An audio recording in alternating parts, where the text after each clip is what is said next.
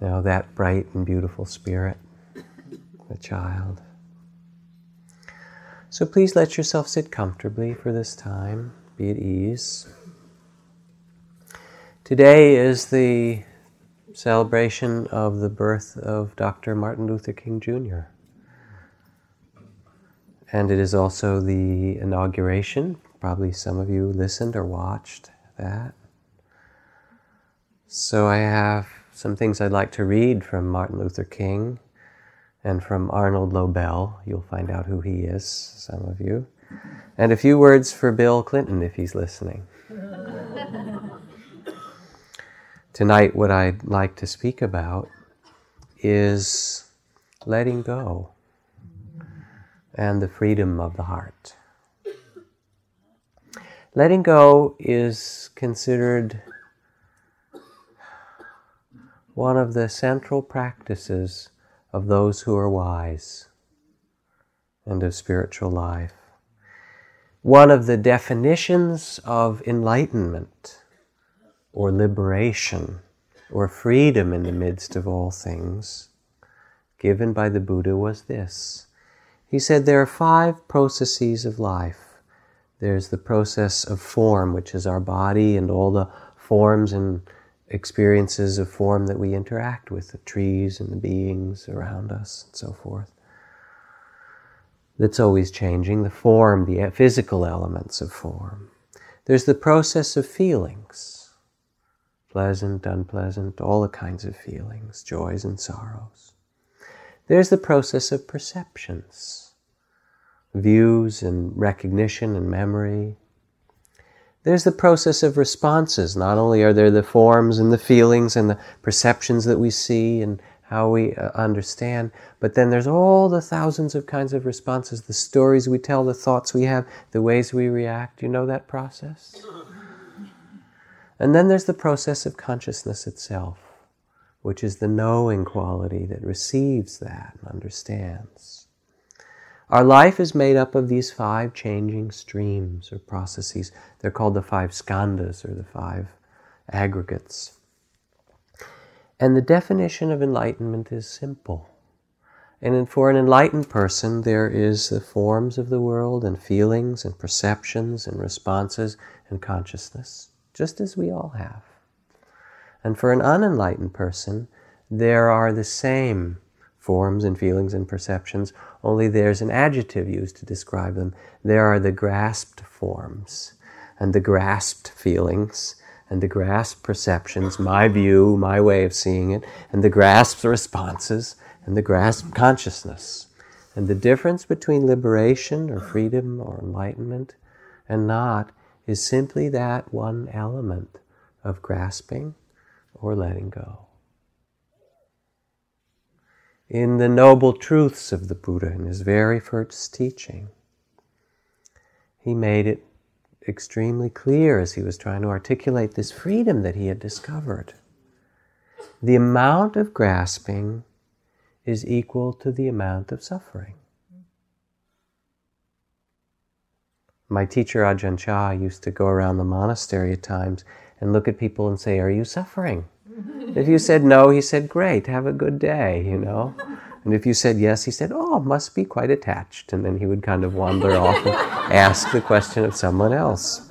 And he wasn't saying whether you should or shouldn't be attached. That's completely one's own choice or grasping. But it's a clue to understand this puzzle of freedom or letting go. It's a little bit sometimes like the light on the dashboard when the light lights up and it's red, which is to say when there's a signal of a lot of suffering, then it's a clue to examine the amount of grasping in our life. So Ajahn Chah would teach, he said, if you let go a little, you'll have a little peace. And if you let go a lot, you'll have a lot of peace. And if you let go completely, everything will be peaceful for you. It's up to you. Here is one of my dear Dharma friends and teachers, Ajahn Sumedho, who's an American monk abbot in England, and one of Ajahn Chah's main Dharma successors, speaking about letting go. He said the practice of letting go is very effective for minds obsessed with compulsive grasping and trying to control the world. You simplify all your meditation practice down to just two words: let go. Rather than trying to develop this practice and develop that and achieve this and go into that and understand this and read the Buddhist sutras and learn Pali and Sanskrit and Madhyamaka and Prajnaparamita and get ordinations in the Hinayana and Mahayana and write books and become a world-renowned expert on Buddhism and Eastern spiritual psychology. Instead of becoming the world's expert on Buddhism and being invited to great international Buddhist conferences, just let go. Let go. This was how I practiced for years. Every time I tried to understand and figure things out, I'd say, let go, until whatever it was I was grasping would be released. So I'm making it very simple for you to save you from getting caught in incredible amounts of suffering. There's nothing more sorrowful than having to attend international Buddhist conferences. Some of you might have the desire to become the great Buddha of the age, Maitreya, radiating love throughout the world. But instead I suggest just being an earthworm, letting go of the desire to radiate love throughout the world in some famous way. Just be an earthworm who knows two words: let go. You see, ours is the lesser vehicle, the Hinayana, so we have only this simple poverty-stricken practices.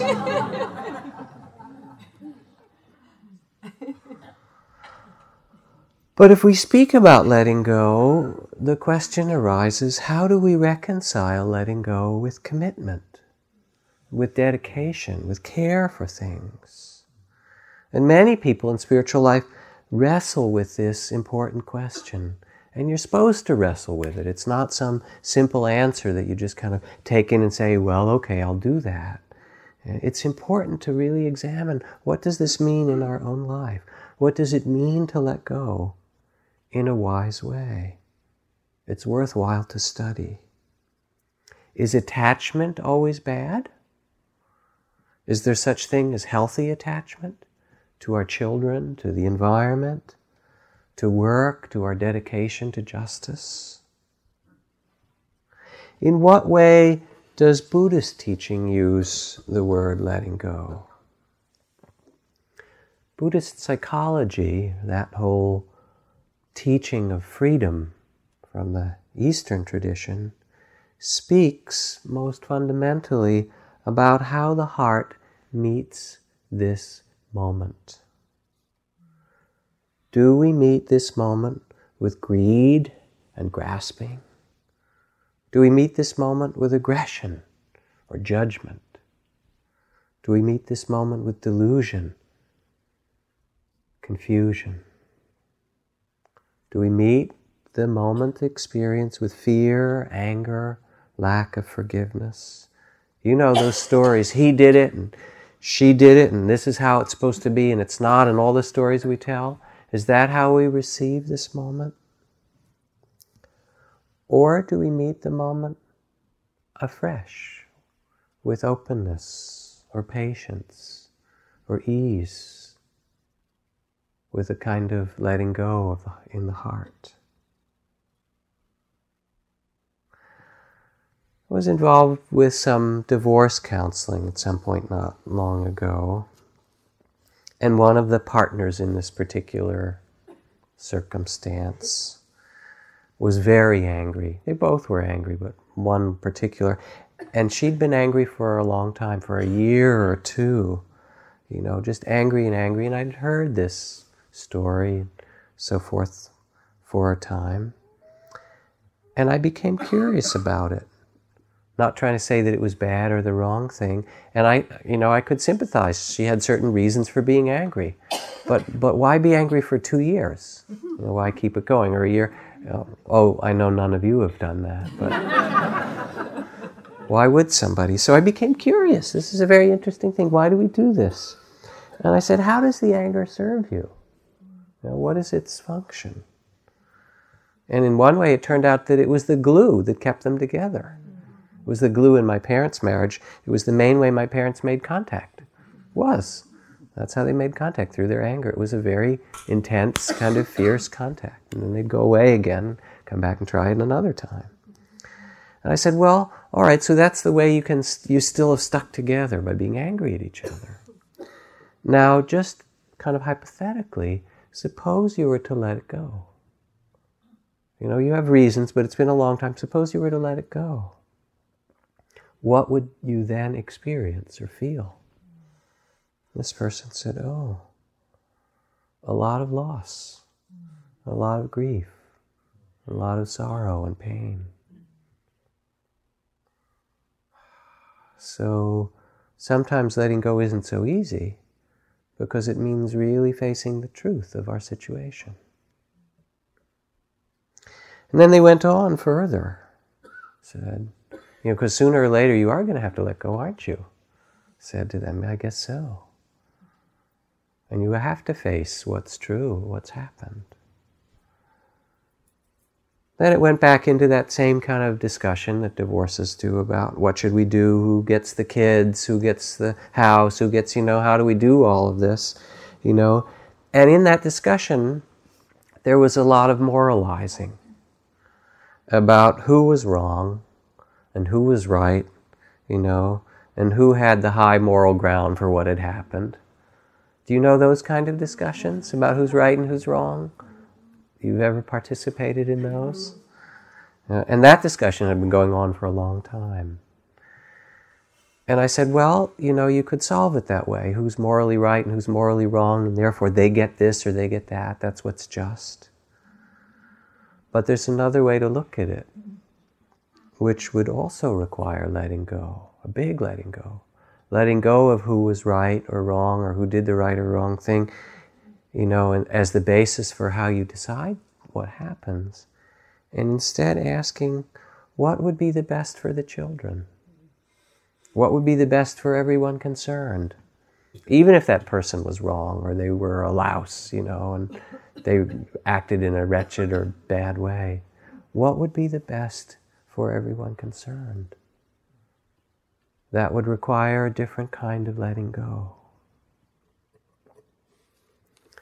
So letting go is very important if we want to find freedom, or love, or happiness.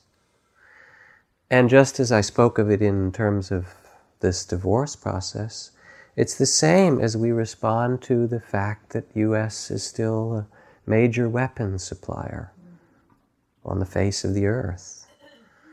Or we respond to child abuse, or the racism of our culture, the enormity of the prison system that we're building, the hunger of children and adults around the world, the economic injustice. How are we going to respond? Out of anger? Because what's needed is not the ideas of peace or justice, but someone who can act in a peaceful way, in a just way. So how does the heart meet this moment? With openness and freedom, with letting go. And what does this letting go mean?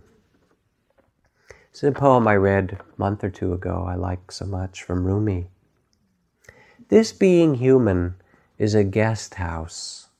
Every morning a new arrival, a joy, a depression, a meanness. Some momentary awareness comes as an unexpected visitor. Welcome and entertain them all. Even if they're a crowd of sorrows who violently sweep your house empty of its furniture, still, treat each guest honorably.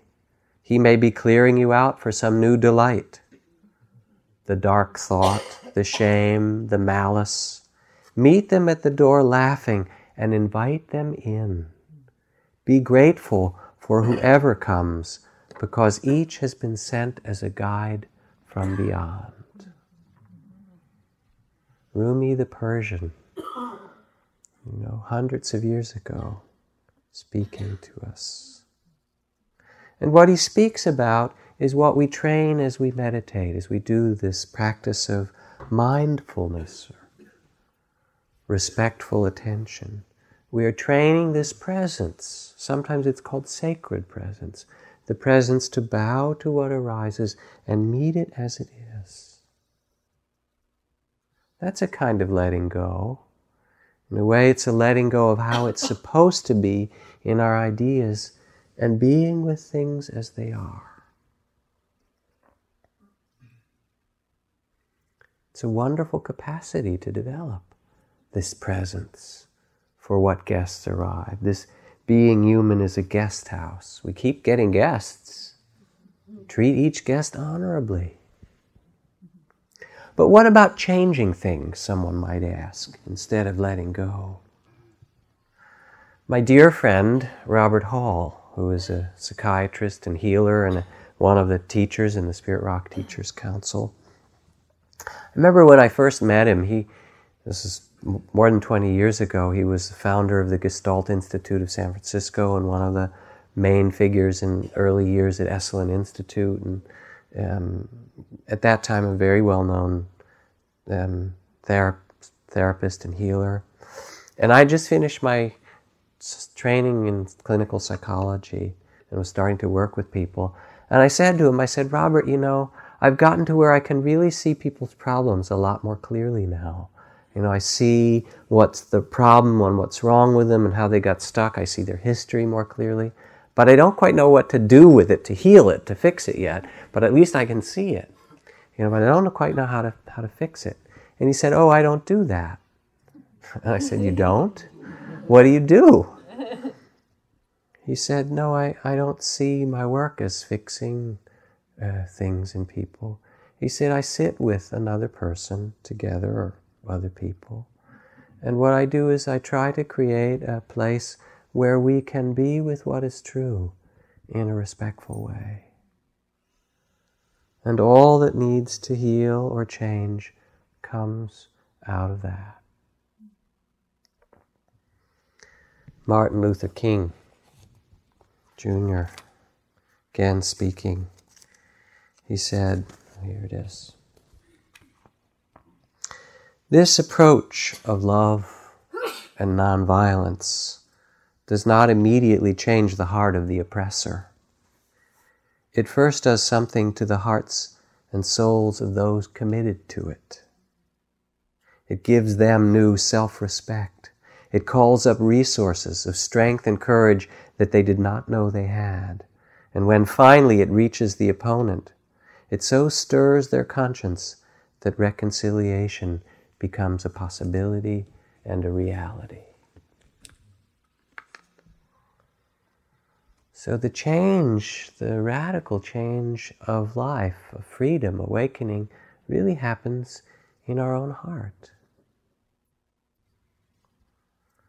To be mindful, then, is to live in the present moment, is to live in the reality of the present, which is the only reality. And it's only here that the heart can be transformed. It's not in the future or the past, but here. For all time is here. The past and future are always in the eternal present. And if we take care of the eternal present, if we receive this moment with a respectful or mindful heart, then everything's covered. Past and future like. But what about direction? What about dedication? What about commitment? Still, you have to solve these questions, yes? This is from Zen Master Dogen. He writes, speaking of enlightenment, when you are on a boat in the middle of an ocean, and you look around, the ocean looks circular and no other way. Yet the ocean is neither round nor square. Its features are infinite in variety. It is like a palace. It is like a jewel. It only looks circular as far as your eyes can see for that moment. All things are like this. What he means, at least to me as I read that in part, is that we don't really know where we're going. We're in the middle of this journey, and it looks this way for a moment, but then tomorrow it can look a whole other way. Where are we going? How far we're going? So one answer or one suggestion that comes from this tradition of awakening that the Buddha spoke to is the direction set by the vows of a Buddha or Bodhisattva.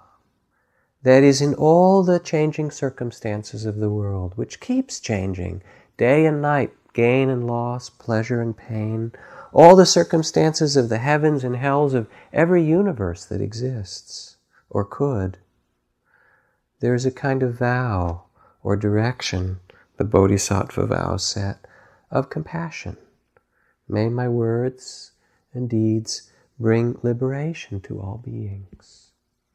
Even if the sun should arise in the west and the world be turned upside down, the Bodhisattva has only one way, which is to bring benefit and liberation to all beings. And so often there are these vows that are chanted in different retreats and so forth. Sentient beings, all beings, are numberless. I vow to save them all, to bring awakening to them all. It's the vow of compassion. Desires are inexhaustible. I vow to release them all. The dharmas are boundless. I vow to master them all. And the Buddha's way is unsurpassable. I vow to attain it. And these vows are taken as a reminder, really as a direction. They are like a compass or a rudder that sets the heart's direction even in rough seas, even in difficult times. Since we really don't know what's coming or where we are and where we're going so clearly, instead we can set our compass in the heart of what our deepest wish for this earth, for our life is. Again, Martin Luther King, he said, I'd like somebody to mention that day that Martin Luther King Jr.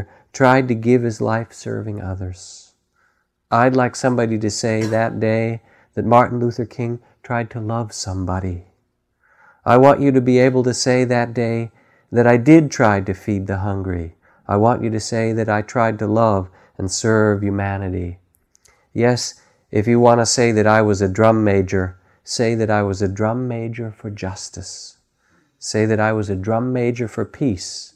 I was a drum major for righteousness. I just want to leave a committed life behind. That's his example of the Bodhisattva vow. What do we want to do with this life that's been given? And with all the changing circumstances and difficulties, what is the place that we take our guidance? How might we do this? In the simplest way, it's to ask the question that happened in that dialogue around the divorce. Will this be of benefit?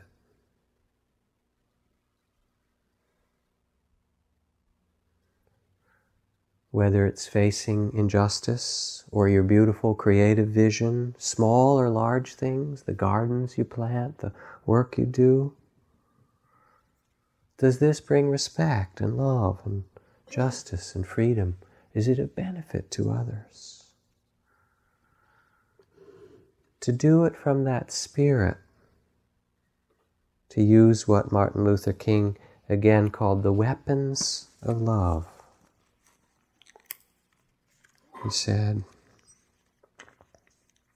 always be sure that you struggle with the weapons of love. Never succumb to the temptation of becoming bitter. As you press for justice, be sure to move with dignity and discipline, using only the intention of love. For if you succumb to the temptations of using violence in your struggles, unborn generations will be the recipients of a long and desolate night of bitterness. This is the rudder to act from the heart. Because power, and power's an amazing thing, power is temporary. You have it for a time and then you lose it. And you can look at ex-presidents and ex-kings and ex-generals and ex-anybody. You know, in the end, there you are, dying at the end of your life, and what power do you have? Power is temporary. Love lasts.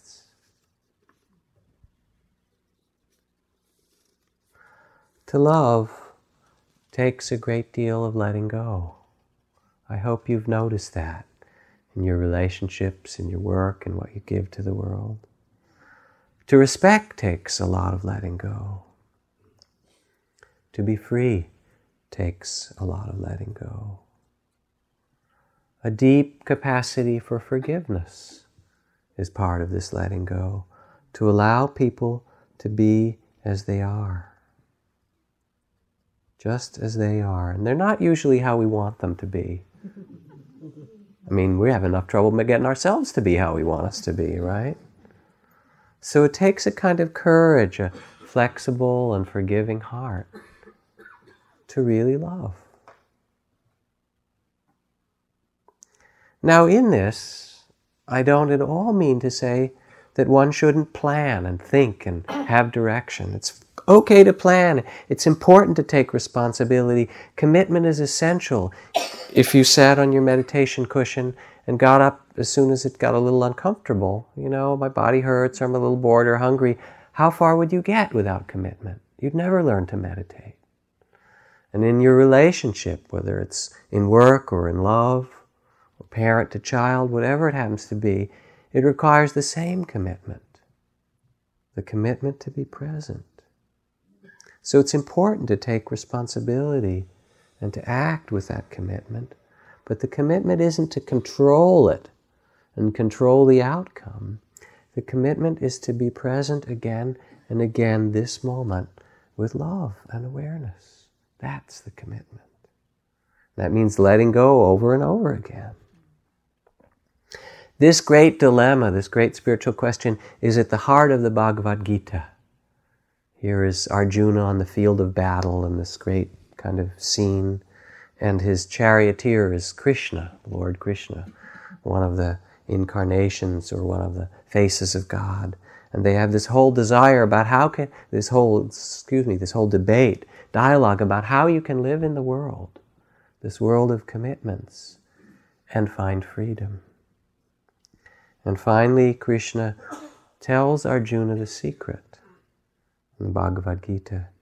He said, the secret is to act. Act with the best intention of your heart. To act without attachments to the result of your actions. To do the best you can, to set your heart on what is beautiful or gold or what is alive and loving and free. To act without attachment to the result, because that's not in your control.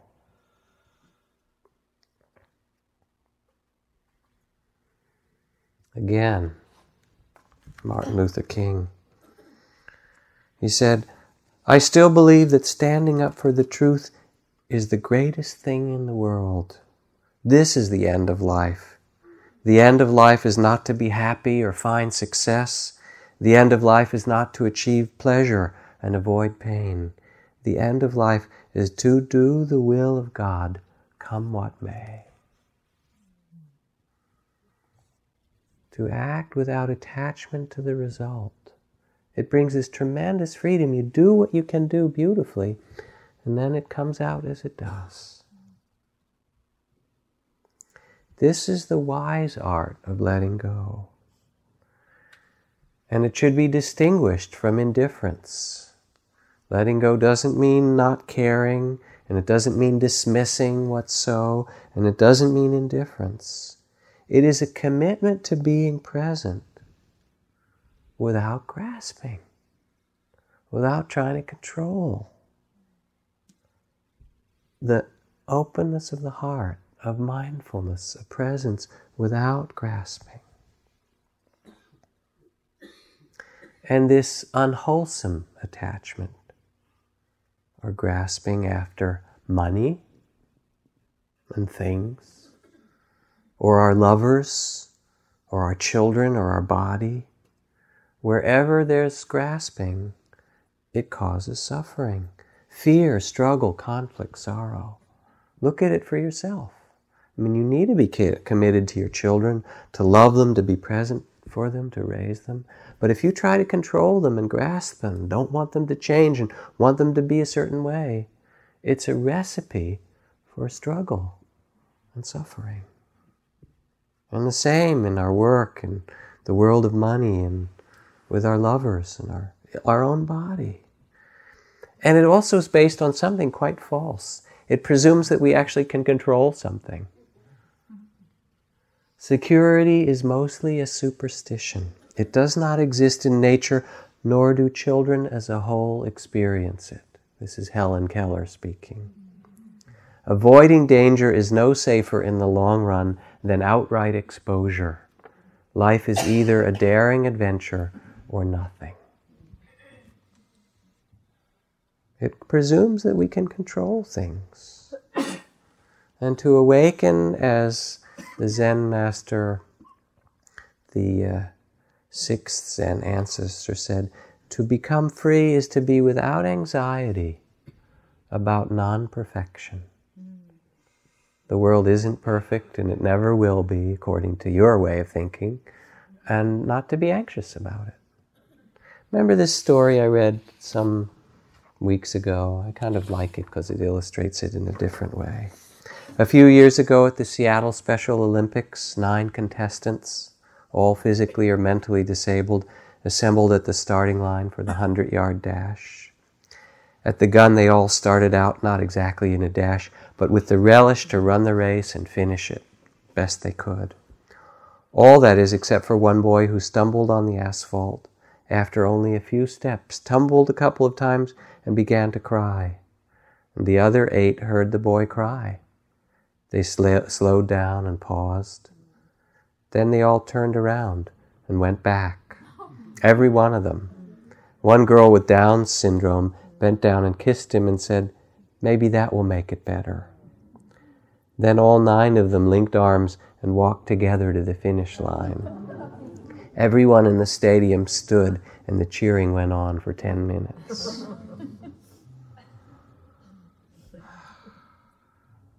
There's tremendous beauty in the heart that can let go. That's really the beauty of confidence and trust that can let go of grasping and respect the seasons of life. We can respect and love and care for and be dedicated to the environment, to the things we love, to the art, to the work that we do, but not grasp it. This is from the Tao, if you're listening, Bill, in Washington. If you want to be a great leader, you must learn to follow the Tao. Stop trying to control. Let go of fixed plans and concepts, and the world will govern itself. The more prohibitions you have, the less virtuous people will be. The more weapons you have, the less secure people will be. The more subsidies you have, the less self-reliant people will be. For governing a country well, there is nothing better than tolerance. The mark of a tolerant man is freedom from his own ideas. Tolerant like the sky, all-pervading like sunlight, firm like a mountain, supple like a tree in the wind, he has no destination grasped and makes use of anything that life happens to bring his way. Nothing is impossible for such a one because he is let go. He can care for the people's welfare and greet each day as a mother cares for her child. This is the way to live, living in the Tao. There's a great happiness and beauty in the heart that can let go, that can move through the changes of life without so much grasping, that can respect the seasons. There's an openness or a graciousness of heart that's possible. To live with a wise heart means we must understand the basic truth of life that Zen Master Suzuki Roshi said sums up all of the spiritual teachings in 3 words. Not always so. Not always so. If we could really understand that and live from that truth, we would be free. The basic teaching of Buddhism, he goes on, is the teaching of transiency or change. That everything changes is the truth for each existence. No one can deny this truth, and all the spiritual teachings are condensed within it. Wherever we go, this teaching remains true. This is also understood as the teaching of selflessness, because each existence is in change. There is no abiding self. But without accepting the fact that everything changes, we cannot find perfect composure. Unfortunately, although it is true, it is difficult for us to accept it. Because we cannot accept the truth of transiency, we suffer. And yet, when we realize this everlasting truth, that everything changes, and find our composure in it, there we find ourselves in nirvana. This is freedom.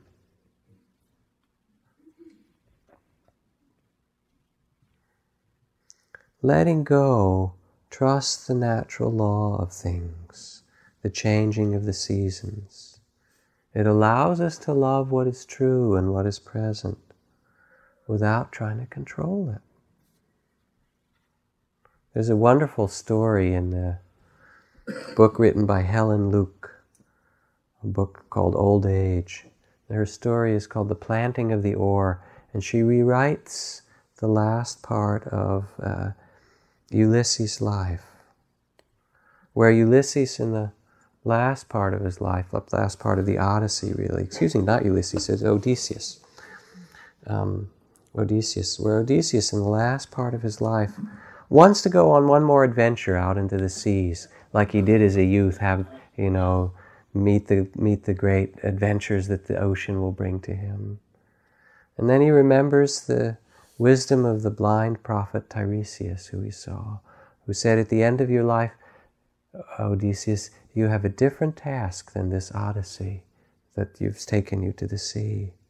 And so instead he turns inland with his oar. The story is the planting of the oar. And he's supposed to go so far inland that people see his oar and they say, what is that?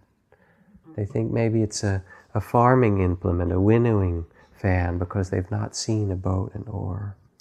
And by turning inland and going into the mountains, he must search for a deeper meaning in his life than just recreating his youth and going on one more of those adventures. There's something else that time now asks of him. Close your eyes for a moment, if you would. Just a little reflection for you. What is it, as you sit quietly and reflect, that is now changing in your life? What is it that is ending? Work and relationships with others. What asks for acceptance? What asks for letting go?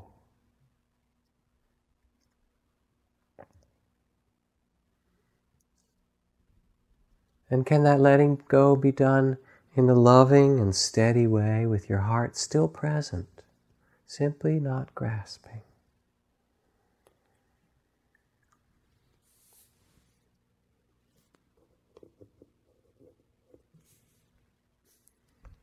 For if you can, something new will be born. Can you sense what new wants to be born?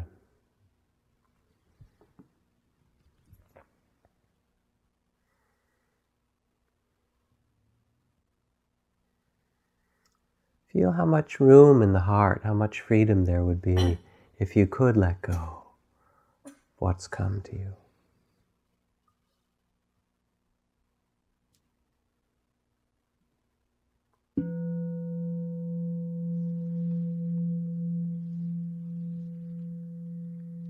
A little bit more speak, and then a story when the kids come down in a few minutes for them.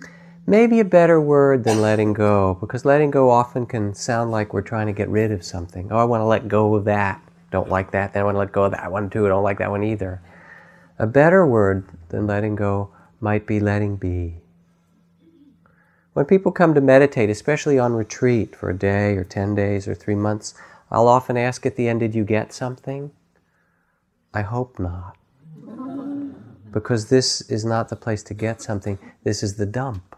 This is the place to leave stuff. Tensions, your stories, your fear, all that stuff.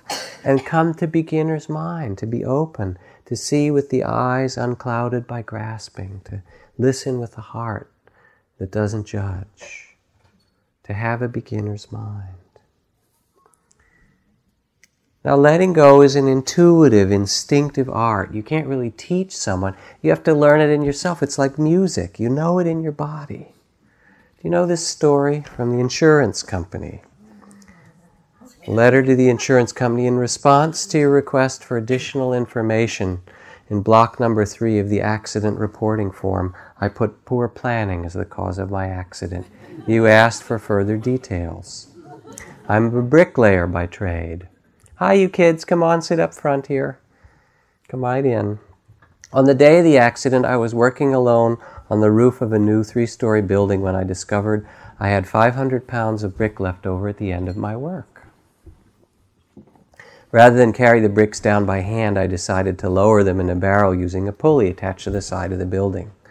Securing the rope at ground level, I went up to the roof, swung the barrel out, loaded the bricks into it, and then I went back to the ground and untied the rope, holding it tightly to ensure a slow descent of the 500 pounds of brick. You will note in block number 11 of the accident reporting form that I weigh 135 pounds. Due to my surprise, being jerked off the ground so suddenly, I lost my presence of mind and forgot to let go of the rope. Needless to say, I proceeded at a rather rapid rate up the side of the building. In the vicinity of the 2nd floor, I met the barrel coming down. This explains the fractured collarbone. Slowed only slightly, I continued my ascent, stopping when the knuckles of my right hand were deep in the pulley. Fortunately, at this time, I had regained my presence of mind and realized that this was not the time to let go. There's a timing to this, right? At approximately this moment, however, the barrel of bricks hit the ground and the bottom fell out of the barrel. Devoid of the weight of bricks, the barrel now weighed approximately 50 pounds. I refer you again to my weight in block number 11. As you might imagine, I began a rapid descent down the side of the building. This explains the 2 fractured ankles, yes. So there's a kind of art to this letting go that we're talking about. Knowing where and when. In the right moment, your body knows it. You can feel the grasping, and you can feel what it's like to let go. And each life of ours has an amazing plot, unexpected turns that we can't avoid. Amazement, sorrow, loss, birth, success, catastrophe, joy, death. It keeps happening around us, in us. How to hold all of this? To let go is really to trust in the heart, to be present no matter what. It's beautiful, you know. I had a friend who just came from Thich Nhat Hanh's monastery, Plum Village, staying with the nuns. And she fell in love with all these Vietnamese nuns there. She said there was so much commitment and innocence and pain and sweetness all together in this one beautiful community. Letting go is trusting the heart to be present no matter what. And again, Martin Luther King spoke. He said, I'll get to your story pretty soon, by the way. He said, we will match your capacity to inflict suffering with our capacity to endure suffering. We will meet your physical force with soul force, and we will soon wear you down by our capacity to suffer. And in winning our freedom, we will so appeal to your heart and conscience that we will win yours in the process. We need, if we want to let go, we need to accept the truth, the first noble truth, that there is loss and aging and sickness and suffering in life, that it's part of the fabric of life, just as there's birth and joy and beauty, that they're woven together. It is the truth. And learn not to grasp, but rather to live with love, with letting go. And from this comes freedom. And this Zen master I interviewed for this book I'm working on, he said, there was that day where I felt like the Buddha sitting effortlessly hour after hour, completely loved and protected by the whole universe. And I saw the whole idea of spiritual renunciation as a kind of a joke, trying to make oneself let go of ordinary life and pleasures. In fact, nirvana is so open and joyful, is so much more than any of the small pleasures we grasp after. You don't renounce the world, you gain the world. Letting go. It's not a weakness.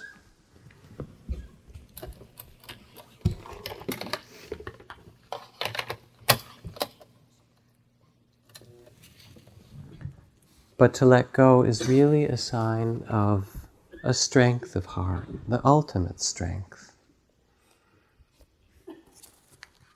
The last thing from Martin Luther King, you can find it here.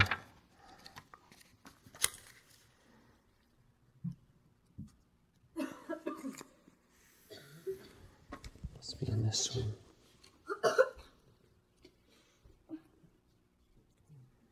Said, I believe that unarmed truth and unconditional love will have the final word in reality. That is why right temporarily defeated is stronger than evil triumphant. I believe this day and every day that unarmed truth and unconditional love will have the final word in reality. And that's the spirit that makes us alive, that pushes all those little green plants out of the earth and even through the cracks of the cement and the sidewalk, and breathes our bodies. I mean, we go to sleep and we trust our heart beats and our bodies breathe. And today, 200 million kids in America were mostly fed and taken care of. And I know there are troubles, but the great majority of them were loved by the generation that preceded them, and their children will be cared for. It makes us cook for one another and build things and love one another, and it's there in all of our life. And we can rest and trust in that which always grows anew. To let go is really to allow life to move through us in a new way. So here's the story for you kids. You ready for a story?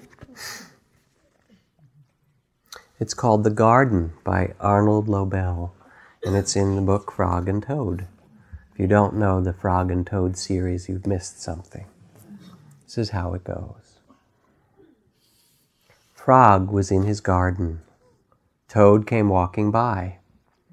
"What a fine garden you have, Frog," he said. "Yes," said Frog, "it is very nice, but it was hard work." "I wish I had a garden," said Toad. "Here are some flower seeds. Plant them in the ground," said Frog, "and soon you will have a garden." "How soon?" asked Toad. "Quite soon," said Frog. Toad ran home. He planted the flower seeds. "Now seeds," said Toad, "start growing." Toad walked up and down a few times. The seeds did not start to grow.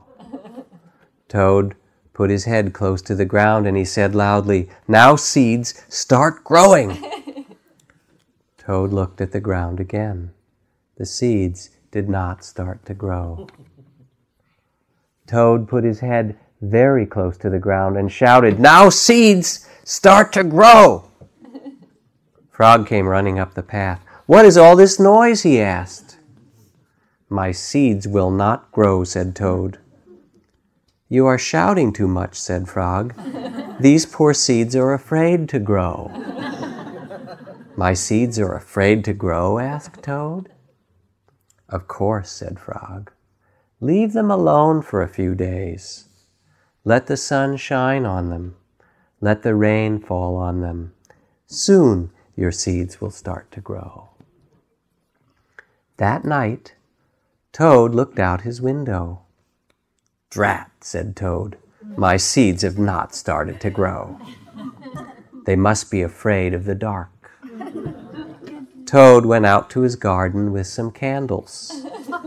I will read the seeds as stories, said Toad. Then they will not be afraid. Toad read a long story to his seeds. All the next day, Toad sang songs to his seeds. And the next day, Toad read poems to his seeds. And all the next day, Toad played music for his seeds. Toad looked at the ground. The seeds still did not start to grow. What shall I do? cried Toad. These must be the most frightened seeds in the whole world.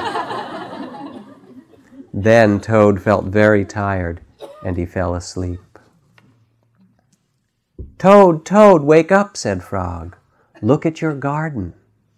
Toad looked at his garden. Little green plants were coming up out of the ground.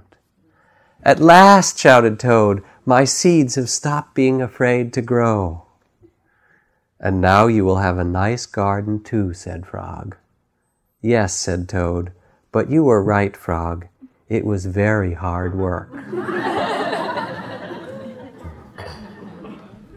So let's sit just for a minute, quietly. Can you sit quietly or lie very quietly? You can stay right where you are, but just be very quiet.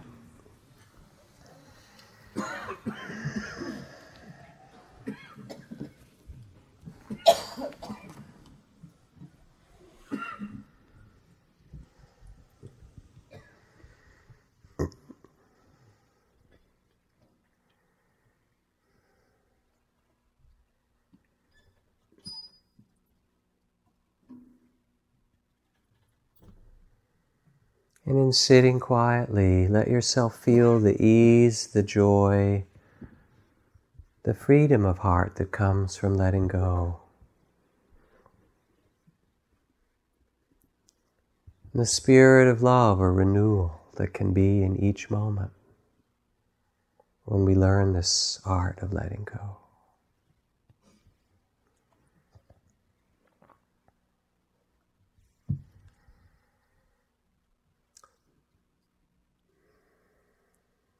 Let's do a little one-syllable chant. It's nice because these kids are up here, they can chant with us. The chant of the sound of opening or letting go, the sound ah. Let's sing that together just a little bit. You too if you want, you kids. Ah.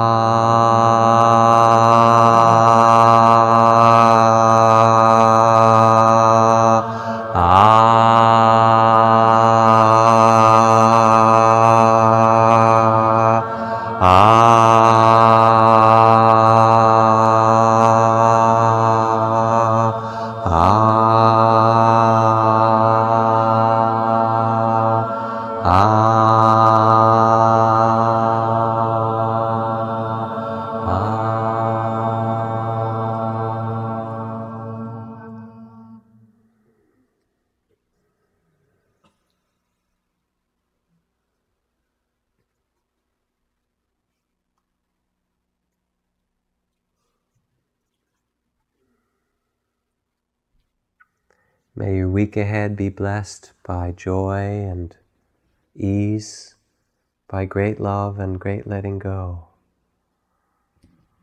And study the letting go a little bit and see if you can understand what wise letting go means. So I thank you. Two more things very briefly. There's one person who needs a ride to San Francisco. Is there anyone who can give a ride to San Francisco? To someone? Yes? Okay. Yeah. Okay. That's fine. Come up here afterward and I'll introduce you. Oh, somebody else who can give a ride to San Francisco. One person.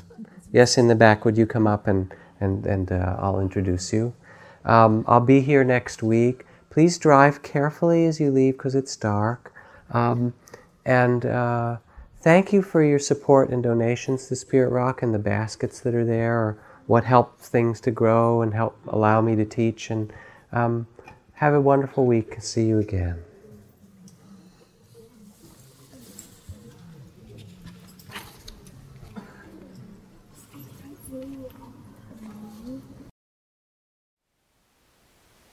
Thank you for listening. To learn how you can support the teachers and Dharma Seed, please visit dharmaseed.org/donate.